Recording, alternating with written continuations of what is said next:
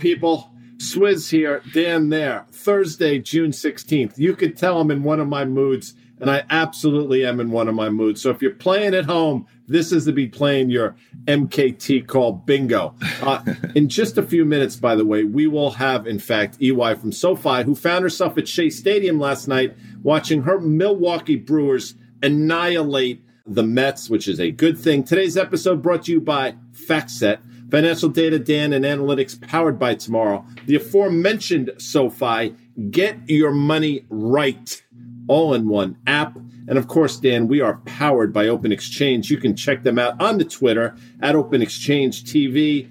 There's a lot happened since the last market call yesterday. Obviously, we finished at about 138.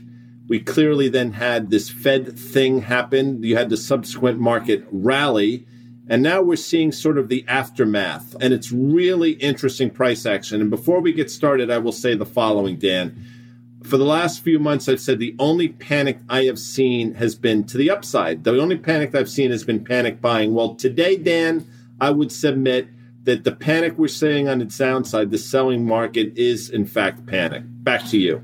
Yeah, I, I, think the point you're also making is that you know the sell-offs in the equity markets have been fairly orderly. They've happened mm-hmm. in the pockets where you would have expected them to. We've been detailing on market call, I guess, for you know over a year now, how like little mini bubbles, valuation bubbles, have been popping, and we've seen it from crypto to meme stocks to SPACs to you know unprofitable tech IPOs, that sort of thing. And so ultimately, for us, it's like when does this thing start to get real? It's when the biggest components in the market you know, is a half a dozen stocks that make up, you know, 45% of the NASDAQ 100, 25% of the S&P 500 by weight when they join the party. Well, they've started to do that. Now, the problem that, you know, you and I have been going back and forth from, and, you know, Liz has been really great on this too, is that, you know, sometimes the market is kind of signaling what the economy might do. We like to kind of separate those two things all the time because I think a lot of casual market participants think they're kind of one and the same, right? And so, you know, we've been seeing it when the banks topped out in Q4 of last year, right? And never kept pace with the broad market and started to kind of really underperform. You know, those were things that were really important. You've been pointing out the outperformance in energy for the last six to nine months has actually been fairly troubling, right? When you think about some of the inflationary pressure. So again, you know, the price action yesterday, you hopped off before we were done with market call. Guy, the last thing I said, and you and I have been doing this a long time, oftentimes that knee-jerk move after the Fed statement, you know, whatever they do, whether they rip them and close them on the high or they kill them and they close them on the low, is reversed the next day. And my very specific experience with this is that algos take over when the news comes out into a close, right? But then when cooler heads prevail and people are able to make qualitative judgments about what was said or what was not said, that's the thing that turned it. That's what turned this market here today. I don't think we recover. You know, I think there's going to be a little more follow through here, guy, because I think that I don't think the people, you know, they don't trust what the Fed said in that meeting yesterday. Nor should they. And I will say this in terms of the aforementioned LY from SoFi. Yeah. I will say, I think she was the first person I heard say we have now transitioned from this, you know, buy every sell off market to now sell every rally market. And that was late fall early this year, and she's been spot on that. She's spot on with a lot of things, by the way. And it's very hard to sit in the seat that she occupies and say things like that because historically those people were typically perma bulls. You know, I don't like to be perma anything. I like to be Oh, you know, I like to be perma perma Yankee fan, perma yeah. Ranger fan. I like to try to be a perma good person. After that, it sort of uh, falls precipitously. Dan Nathan. Yeah, no doubt about it. All right, let's hit some of those things. I mean, again, what I think the, the investors did not, when they had time to kind of parse through some of Fed Chair Powell's answers during the presser, is that you know their credibility on being able to say, "Hey, listen, the economy is in an okay situation, but we're going to do all this other stuff." I think you would agree with me is not particularly high. And so when I was seeing a lot of those headlines come out, I said, I don't know why the hell anybody would believe what they have mm-hmm. to say. They can't have things fall apart. They need to be deliberate in the way in which they're going to battle inflation. But the idea of orchestrating a soft landing, I think today's price action in the stock market is telling you good luck with that. All right, let's talk about a couple of these things here. Amanda put a splash of some headlines here. I think mm. this one is really interesting out of Bloomberg. JP Morgan strategists say stocks imply 85% chance of recession. Now, here's the thing. They're not saying there's an 85% chance of a U.S. recession. They're saying that the valuations where they are right now are implying, uh, you know, that, that there's an 85% chance of it. Now, you and I have been talking about this. We're saying that the prices come down in equities or a lot of different risk assets, but the earnings expectations, specifically in stocks, have not come down. So that's the thing. If we have, you know, earnings ratcheted down for the balance of this year, at some point then, right, we are likely to be in a recession, in my opinion. I think we could be in one right now. Then the question is, what are you willing to pay for stocks' future earnings after coming out of a difficult period in recession? Well, I mean, again, and I'm totally with you on, on all of this stuff. So a couple things. One has to wonder what does this Federal Reserve now see in terms of inflation? And the fact that very subtly they talked about headline inflation being something they're looking, which they've historically never done. It's always core some bullshit thing. now they're talking about headlines. So you know, that eight and a half percent or whatever the number is, one has to wonder what the real number. And I've said it before, I'll say it right here. Real inflation in this country, if you really measured it the way we did decades ago, is probably closer to 17 and a half, 18 percent. And I think they've come to that realization. And that's why they spoke the way they spoke yesterday. And the way that he closed it, Chair Powell, talking to millennials about buying a home. And now I'm paraphrasing, you know, you might want to put that off I mean, that was a staggering comment and clearly a Fed focused on trying to really knock down asset prices, something we haven't seen in quite some time. And now this about recessions. And again, I say it all the time. I'll say it again for those that haven't heard it. I'm not neither humorless enough nor smart enough to be an economist. I don't pretend to be one. And quite frankly, I don't know what changes if we are now physically or statistically in a recession. I don't know what magically changes. Like if all of a sudden well, spending patterns change and all those it things. Does. I mean, because quite frankly, we're probably we may be in one now. Right. Again, I don't know for what we do what changes particularly in terms of the landscape? I think it's the psychology. I think it's the psychology Agreed. by managements i mean I, and i do think that's really important and i think it's also one of the reasons why you have these perma bull strategists at these big banks that offer tons of different services as it relates to investment banking and the like with companies. They want to keep you know the c-level suite at least they want to keep the psyche intact. And I, I don't mean to make it sound like that is some kind of big plan in general but you know that is part of it. And then when it comes comes to consumers, you know, two thirds of our GDP is driven by consumers. When they start seeing those sorts of headlines and they have the sort of inflationary pressures that they have, and I also believe that you're going to see unemployment tick up this mm-hmm. summer in a meaningful way. What does that mean? A few tenths of a percent. That can do some damage. David Rosenberg has been documenting that. All right, guys, let's hit the S and P 500 really quickly. Yeah, here. let's take a look. And, and, so quickly, I'm yeah. totally with you. And put that chart up because it's important. But I'll yeah. say this, and this is something I know I've said since last summer for 35, 40 million people in this country. Forget about recession. I mean, since last summer, these people have been living in a depression. Nobody seems to want to talk about it. And I think for a lot of people, you sort of double that number in terms of the recessionary pressures they've all felt for a while. What they're saying is what Bruce Willis said in Die Hard Welcome to the party, pal, because we've been here for a long time. Anyway, that's neither here nor there. Let's take a look at the S&P 500 chart because I think we've done a decent job. Now, I will say this yesterday on Fast Money, and I think I spoke to it yesterday on Market Call. I thought we'd actually see a pretty meaningful bounce off of these levels. And obviously, that's not taking place right now. I'm really surprised given how oversold we were going into it and how pessimistic everybody's seemingly gotten overnight that this market is falling through to the downside. That to me is actually really alarming, but we'll see how it plays out the rest of the day. Yeah, I think it's important to note, you know, you talk to a lot of institutional investors, so do I. I talk to a lot of people on the sell side. I mean, what's interesting to me is that most investors that I talk to have been really bearish all year long. What that has not been matched up against is what the sell side infrastructure strategists, economists, analysts, you know, that sort of thing. And I think that's what's really catching up right here.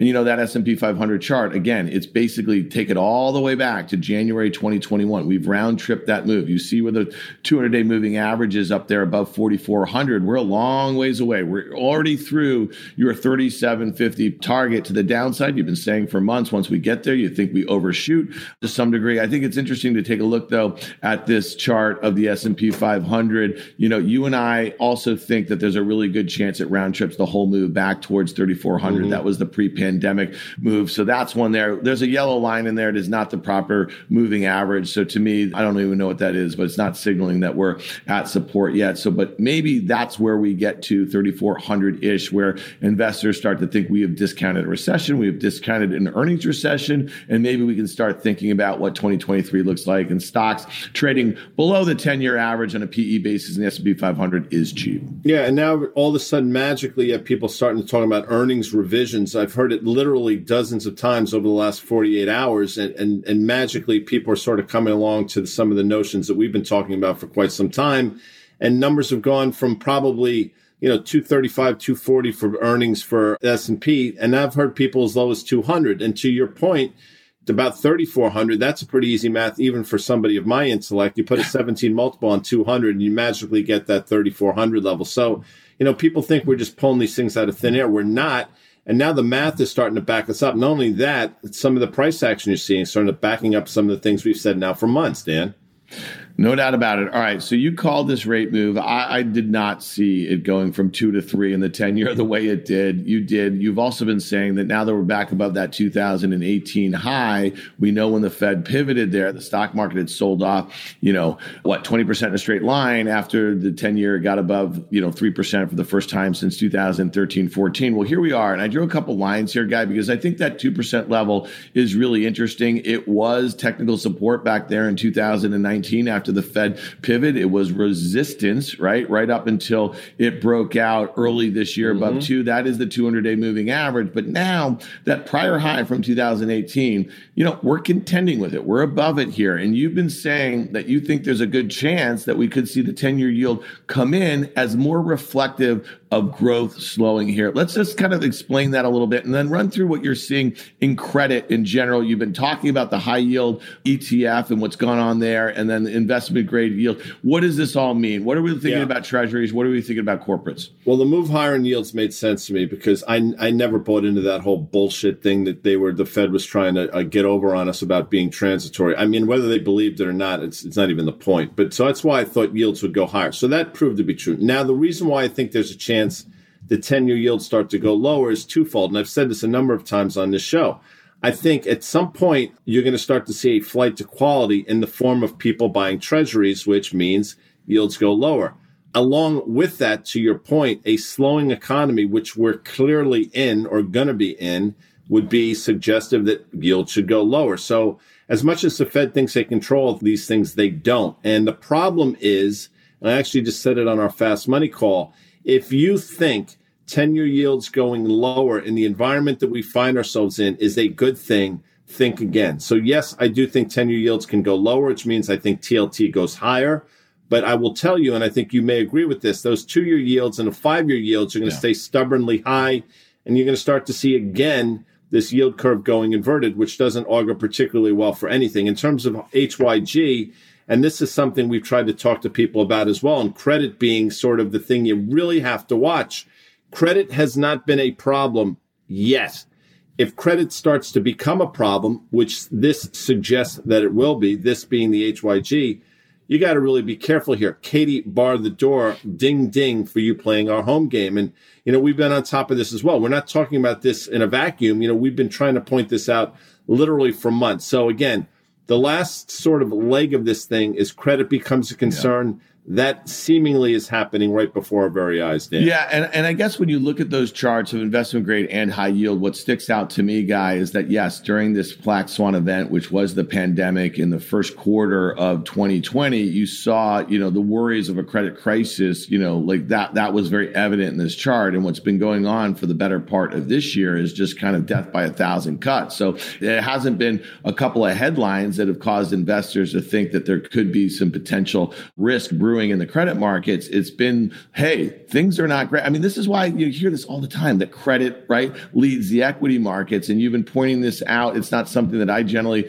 might have thought a whole heck of a lot. And, and I also have to mention, do you see the move in the dollar today? The Dixie, mm-hmm. the US dollar, getting kind of slammed. It's down more than 1%. You know, again, that's been a flight to quality for a whole host of reasons. Half of that is the euro. But to me, could you see a pullback to that uptrend? And that might be good for US corporate earnings. All right. You usually say this, the aforementioned, what do you call her? What do you call well, her? Can I do this? Because I have a whole yeah. setup for this. Oh, you, you do? Know? Okay. yeah. Well, you know, and I'm sorry we're doing this so late, folks, but we can go over a few minutes. I mean, you know, nobody's counting There's an old saying for you, Laverne and Shirley fans out there, Laverne DeFazio and Shirley Feeney. You can take the lady out of Milwaukee, Dan, but you can't take Milwaukee out of the lady. And why do I mention that today? Well, for the last two nights, the Brewers of the aforementioned Milwaukee have been at Shea Stadium playing the Mets. Now, they didn't show up the night before for you Beatles fans out there. Great song, underrated song by the Beatles, but they showed up in spades last night now, I would attribute it to a tweet that I put out yesterday afternoon, alerting the Brewers of Milwaukee that one LY from SoFi would be in attendance and they need to sort of pull their heads out of their collective asses and throttle the Mets. I think you liked that or said something to that effect. And lo and behold, LY, the Brewers of Milwaukee, led by one Willie Adames, did exactly that. They did. They did. Hi, guys. I'm so excited to be here after a big Brewers win. It was really just one inning. It was like there were little victories along the way, and then there was one inning that lasted forever. Yes. Probably just absolutely killed the Mets spirit. We even got up and went and got ice cream. There were two outs and bases were loaded. And I said, you know what? I feel comfortable enough about our lead. Let's go get some ice cream. We came back and they were still, still on base. I think they sent 13 men to the plate that inning. But again, people didn't join to hear that. I just thought I would mention it. You it's heard important. Dan and I wax poetic for the last 14 minutes and 38 seconds. Before we get into what you're brought with you today, speak to us about some of the things you just heard. Well, you know, it's funny. I actually usually have a legal pad with me and a pen to write down what I've heard. I forgot the pen today. Mm-hmm. So shooting from the hip right now. But here's what I will say. I actually just tweeted about credit too. You just talked about credit and how credit hadn't broken yet. If you look instead of just comparing to, you know, high yield to investment grade, if you look within investment grade, the spread between single A and triple B has gotten really wide over the last even couple weeks. So mm-hmm. it's starting to show up. There's little signals along the way that are starting to show up. And as we know, when credit breaks, it breaks hard, right? So if that starts to happen in the next few weeks or so, then I think we see a good bottom in the market. But, you know, I have to say, I'm not surprised that we gave back what we had yesterday, all the optimism, or I'm not even sure what that was. I don't know if that was like dovish interpretation of the Fed, but all everything that happened yesterday on the positive side, I'm not surprised we gave it back because it's not over. They didn't fix the problem. Now, I tend to think they did a pretty good job yesterday of messaging, but they didn't fix it and we're not there yet. So I still think we have further to go. I agree with maybe somewhere in that 3,400, 3,500 range. I'm going to go closer to 3,500 because that would get us down to a correction of like 25, 30%. And that feels right before we know we're in a recession. If we find out we're in a recession, we're going to cross 30% and then we're somewhere between 30 and 40% down. Yeah, I think that's important. I mean, the last couple recessions, you know, the S&P 500 obviously in 2020 went down 35% from its highs, but back from its highs in 07 to its lows in 09, it was down 58%. And then again, if you go back to the dot com, you know, recession and bear market, you know, that was, you know, 51% in the S&P 500, but well more in the NASDAQ. It just doesn't feel like down 23% on the year, given everything that we know, what the Fed is doing, where inflation is, the geopolitical situation, the state of the consumer, you know, some of the things we're seeing in credit. It's just this, the S&P 500 has more to go. And a guy has mentioned this on many occasions. I mean, there will be great trading rallies. There will be rallies that kind of shake you out, right? Of saying, that's it. And I think, you know, again, you're never going to hear us calling a bottom on this show. We're going to talk about opportunities, right? And different risk assets that we think are overdone relative to others. But one of the things, Liz, that I thought was really interesting was part of the conversation yesterday in that Fed presser was housing. You were tweeting about some mm-hmm. of the mm-hmm. housing data this morning. You know, again, the mortgage, 30 year mortgage rate, where that's gone off of the lows, it's nearly doubled for all intents and purposes. All I do is hear from homeowners, oh man, I wish I had refinanced because mortgage rates aren't going lower anytime soon. And then affordability, you know, while it's likely to come back in a little bit, it's just not going to be the sort of situation where people are going to be able to trade out of their home homes because of the mortgage rates. What are you seeing in housing and how important is it when you think about wealth effect and with a stock market that's likely to be under pressure, you know, for the time being? Well, the wealth effect hasn't quite been affected yet with housing because the prices haven't come down, right? We're still and and home prices, it's such a lag that we get that data on, so it's not really representative of what's happening in the moment. But there hasn't been much of an effect yet because prices have not yet reflected that it is in fact slowing. But this is a good sign. I know that sounds strange, but it's good that it's rolling over. It's good that there's some steam coming out because this was one of the last pieces that we needed to see in order to feel like okay, inflation might not stay at 8% for the next 6 to 12 months. Housing needed to roll over. And if you remember, I think this was a few market calls ago, we talked about inflation and the components of inflation, services being a larger component than goods now and being stickier and being a real problem the actual component of housing that's represented in inflation falls in services. It's represented as rents, but it falls in that services category. So if we can get that piece to come down a little bit, it will help. The wealth effect piece is interesting because if you think about your net worth as a consumer, you would count your house in that. Well, if prices haven't come down yet, you're still counting a pretty high price in that. So hasn't yet affected that piece of it. I do think though, as we get closer to the end of the year, obviously housing affordability is just going to continue coming down. I think we see more and more relaxation in all of those indicators. Hopefully, we also see relaxation in the commodities prices, which has increased all of this inflation, especially in housing, thinking about what you build a house with, right? Copper, lumber, all the different things. Not that I know anything about building a house, but Hard what's that? as well. I mean, you know, little Hard. what do they call that? Elbow grease. I never really understood. It's wage that. wage inflation. what else? What exactly? what also has been relaxed is the chart of the XHB. Let's take a look at that because you know, Dan, that's seemingly sort of going a bit pear shaped here. And we've talked about this for a number of times. Dan, you drew a great line once again, and you've been pointing this out that in this environment, there's no way in the world. If you think home builders are going higher, you're out of your mind. You've been saying that for quite some time. Again, typically early is wrong. In this case, you were spot on. But here we are, seemingly at levels where we should find support. Yeah, you know, it's interesting with this ETF that tracks home builders. There's also a bunch of other stuff in there, right? Like some building suppliers, that sort of thing. This takes us back, guys. Do you remember? I think it was late last year, early this year, where the CEO of Restoration Hardware made some commentary on one of their earnings calls that just really caught people off guard. And I think what's interesting again is that why do we bring these things up months after or whatever? Is like, you know, sometimes one off data points, they can be kind of, you know, kind of dismissed away. But when you kind of think about about investing and you think about it as a bit of a mosaic, you want to take inputs from a lot of different areas. And there was some stuff going on, I guess, in the housing related retail market that just did not look particularly well. Also, you know, we talked about the banks kind of topping out. You know, they weren't telling us that lending was turning over a bit, but some of the underlying data wasn't particularly great at the start of this year. So I think there was just lots of hints to say that the weird supply demand dynamics that were created by the pandemic, they were likely not only to correct correct themselves, but overshoot to the downside. The line that I drew on that XHB, again, that is round tripping the entire move from its pre pandemic highs to Feb 2020. And I just think we can't draw too many of those horizontal lines. We've been doing it for months and months. We also try to assign some valuation um, kind of metrics to why, how we think we get there. But again, I think that data overshoots to the downside before it gets better. All right, Liz, you know, you have a note out. You put it out every Thursday on the SoFi investment blog here you're talking about this meeting in particular. Are there a couple things? I mean, we just obviously talked about housing a little bit. Are there a couple other takeaways that you think the listener or viewer should really kind of focus on again? Because you know, the last 24 hours, I think most investors were downright confused, right? And, and the other thing yeah. I think is so fascinating, Liz, is that you know you've been watching the markets for a long time. You've been watching the Fed. We know that these events they happen nine or ten times a year. We know there's pressures, and we know that a kind of you know it's like this cottage industry of gaming what they're going to say say or not, but man, the way that they changed their tune from 50 to 75 just days before, it tells you that they are as confused as everyone out there, people. So if that makes you feel better.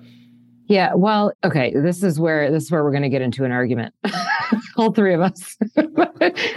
I actually think that that was a good thing. I think it was a good thing that they showed the ability to do that and the willingness to do that. Now, what they're confused about is why inflation hasn't started to cool off as we all were when we got that CPI print last Friday. But I think it was a good thing that they got that information and then said, "You know what? we have to change course or we have to increase this.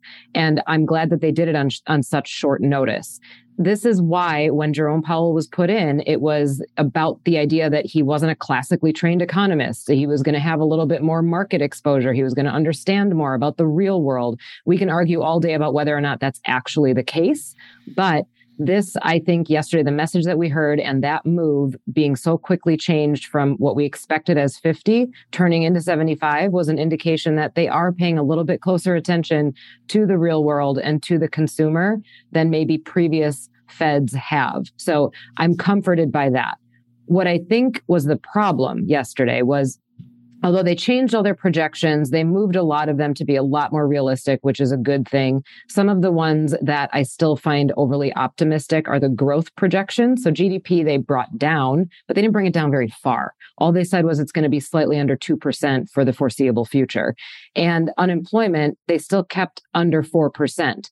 That's the piece. That's the last piece. And I know we've talked about this on Market Call. The labor market is the last piece that breaks before everything sort of falls apart, right? So, of course, unemployment is going to stay tight until that happens. I still think it probably goes up higher than that. We've already heard about layoffs in the tech sector, in crypto, in some of fintech. It's just going to continue moving through the rest of the market. So the labor market, I think, is going to loosen up a lot more than they think. And I think they're being a little bit optimistic about thinking they can do all of this without causing a recession. I know it's Thursday these days because, you know, your note comes out. I mean, typically I would have to look at my calendar on the wall, but now I just know intuitively because I get the email. But I love your notes and I always love the titles and stuff and tick, tick, boom. I mean, I, you know, I get a kick out of that. Dynamite or kryptonite, which is just fantastic. But speaking of crypto, but the one that really I get a kick out of is trimming the wick. And, you know, my sense is there's some moils out there that know exactly what you speak of, but talk to me about that exactly because that sort of sums this entire thing up. Yeah, I mean, so the projections and the the point I had about that was the projections that the Fed had before were just so way off base. They growth was too high, unemployment was too low, inflation was too low. So there were huge changes aside from the 50 to 75 basis point jump. There were huge changes in their projections we trimmed the wick, we trimmed the expectations, we trimmed the idea that this is all going to be hunky dory for the next six to 12 months. It's probably going to still be a problem. And I think we're starting to get more realistic about that expectation. The piece that they're never going to admit is that they might be okay with a recession. Of course, they're not going to purposely induce a recession, but I don't think that they see a recession as a bigger issue than they see inflation. So if we have a recession, if we're in one already, maybe they know that. I think it would be okay. And I don't think that's going to stop them. You were one of the first people last year to talk about energy as just a sector you wanted to be in. And we have Dan did another wonderful job with the charts. You look at XLE here, and I think this is really, I mean, hope, I think one of the things they're hoping is, you know, as much as energy has worked against them, they're hoping that at some point it works for them. Well, it's not the mm-hmm. case necessarily in the commodity, but maybe it's starting to formulate or manifest itself in the equities. I have a view as to why this is happening. I'm sure Dan has some thoughts, but in terms of energy, I'm not looking to play stock market, but how important is this? The rollover, you mean? Yeah. I think it's very important. And I think we talked about it last week that, I, and I believe I said it's time to start taking profits in energy. Look, I'm okay with missing 5% more on the upside the problem is that when energy falls off a cliff, much like credit, when it falls off a cliff, it falls hard and it falls fast, and you're not going to catch it. So I think it's okay to be taking profits if you haven't already. I would start doing that now because we are just one little news headline about Russia Ukraine away from this falling even further. So the dependence on supply and demand and the fact that I think the risk in energy is only to the downside from here, I think it's time to make sure that you're not overly exposed.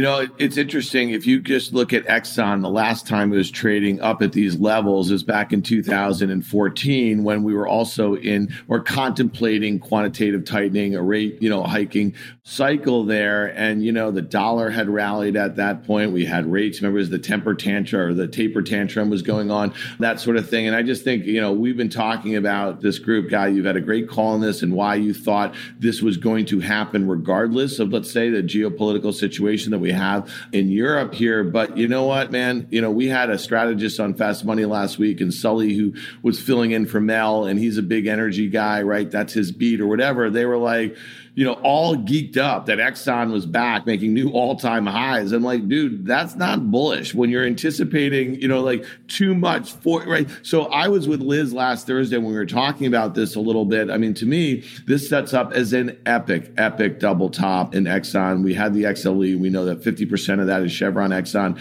and EOG here. So to me, this is not, I don't think this is a time that you want to be chasing in. And to your point, guy, you know, there was a day earlier in the week where the XLE was down down a lot and crude oil was only down like 1%, like the XLE was down 5 or 6%. Those are the sorts of like dispersion and disconnects that you want to kind of start to see in markets that'll kind of give you a sense of what's being discounted at that point.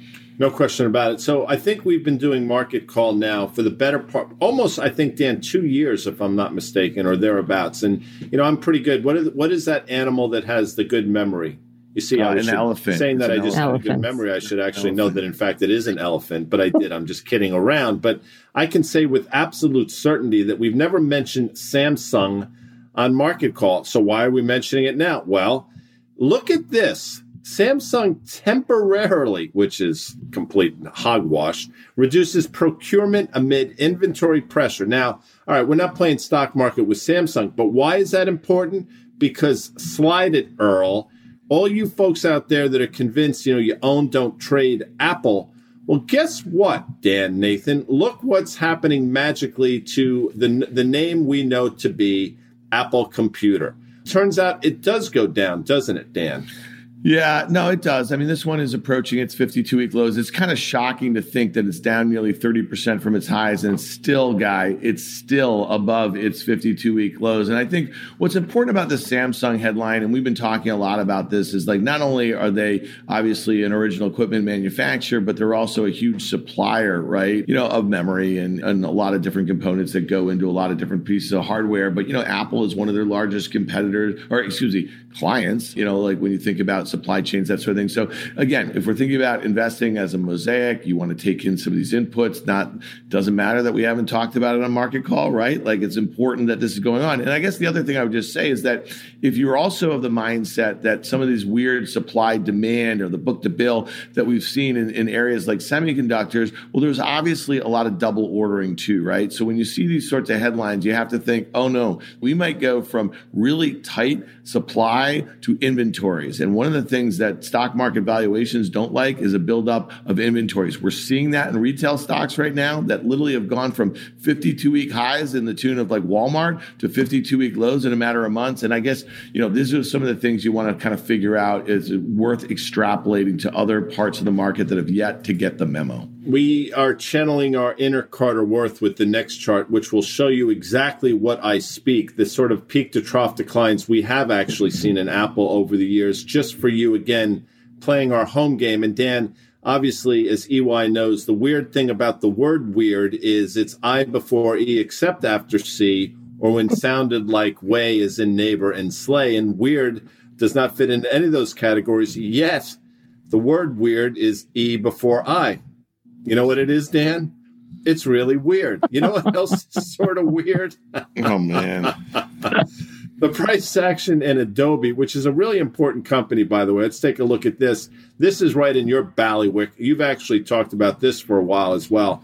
Well, talk to me about Adobe, Dan. Yeah, so they report after the close. The implied move in the options market is about seven and a half percent either direction. This stock is down 35 percent on the year. It's down from its 52 week highs made in November, about 700 bucks. So again, it's been kind of cut in half here. And one of the things that I think is pretty shocking is that here's a stock that has a 173 billion dollar market cap. It's had 173 billion dollars of market cap lobbed off of it. It's a very profitable company, but it still trades at about 10 times this year's sales. So do the math. This was a 300 plus billion dollar market cap company in November that was trading near 20 times sales with, you know, I don't know, low teens earnings and sales growth. And, you know, I, I, mean, like we lost our minds, right? And so here we are now. What's important to me, and I want to get Liz's take on the IGV, which is the ETF that tracks some of these, you know, software names, some of these SaaS names here, is that the reaction to the results, okay? Here's the deal you know, we've had Salesforce, we've had a Microsoft pre-announcement, we've heard from Workday and ServiceNow over the last few weeks or so, and all of those companies really hadn't kind of signaled that demand was falling off here. But to Liz's point, we're seeing all of these sorts of, you know, tech companies, crypto companies, fintech companies laying off. Well, guess what software that they use? What like what the what seats that they license from? All of these companies. So that's when you're going to start to see the demand destruction happen. And the first company, and maybe it's Adobe tonight, that signals that is going to be the start of a healing process of just unusually high valuations. Liz, talk to us a little bit about the IGV and how you're thinking of a sector like this, which a lot of great companies, this investors were paying too much for them over the last couple years. Yeah, well, you know what? It's not even just about the activity in the stock market. It's exactly what you just said. So think of it as a CFO. If you are one of those companies that was making money hand over fist because rates were so low and you were able to persist in that environment and valuations were so out of control, but it felt like this kind of permanent bull environment, you were probably spending more money than you normally would on things like software, on things like advertising, marketing, sales, you name it, right? So now that all of that is coming in, yes, there's a domino effect and there's a saying, I can't say it on this program, but stuff flows downstream. And we started it at the top of the stream. Now it's just going to continue to flow down. So it does have to bake through all of these different companies, all these different sectors. If we follow the way that the market fell apart, obviously we know tech and high valuation stocks started to fall apart last November. And then as we got through winter, we got early into this year, cyclicals broke down, right? Small caps never made it out of their mess. So if you watch that sort of sequence, we're going to see companies suffer that way too. I do think still some of the biggest sectors to watch are consumer discretionary and industrials because I don't think that they've corrected enough an earnings basis. But if we look at the tech sector and where can you re-enter it, when would you re-enter it? I think you're right, Dan. I think that if we get more of a pullback in this on some of these results in the second quarter, that's when we can start to feel good about it. But the problem is are we in a recession now or are we going to go into one in 2023 right? We could have a little bounce in the second half of this year and you're going to feel really good about it. And then next year is when we find out that actually most of these companies can't quite make it through the full cycle. And then we go into a different type of recession which would be driven more by consumer spending and credit problems. To build on elizabeth's point one would hope that stream is flowing freely and quickly in order oh, to geez. get the things that we won't talk about down it quickly. You don't want that stream to be stagnant, mm-hmm. uh, that causes a bit of a problem. Mm-hmm. With that said, when we first started talking about this guy, I'd have this big setup. I'd talk about John Butters, blah, blah. Now, this is all I have to say, Dan. Watch Butters.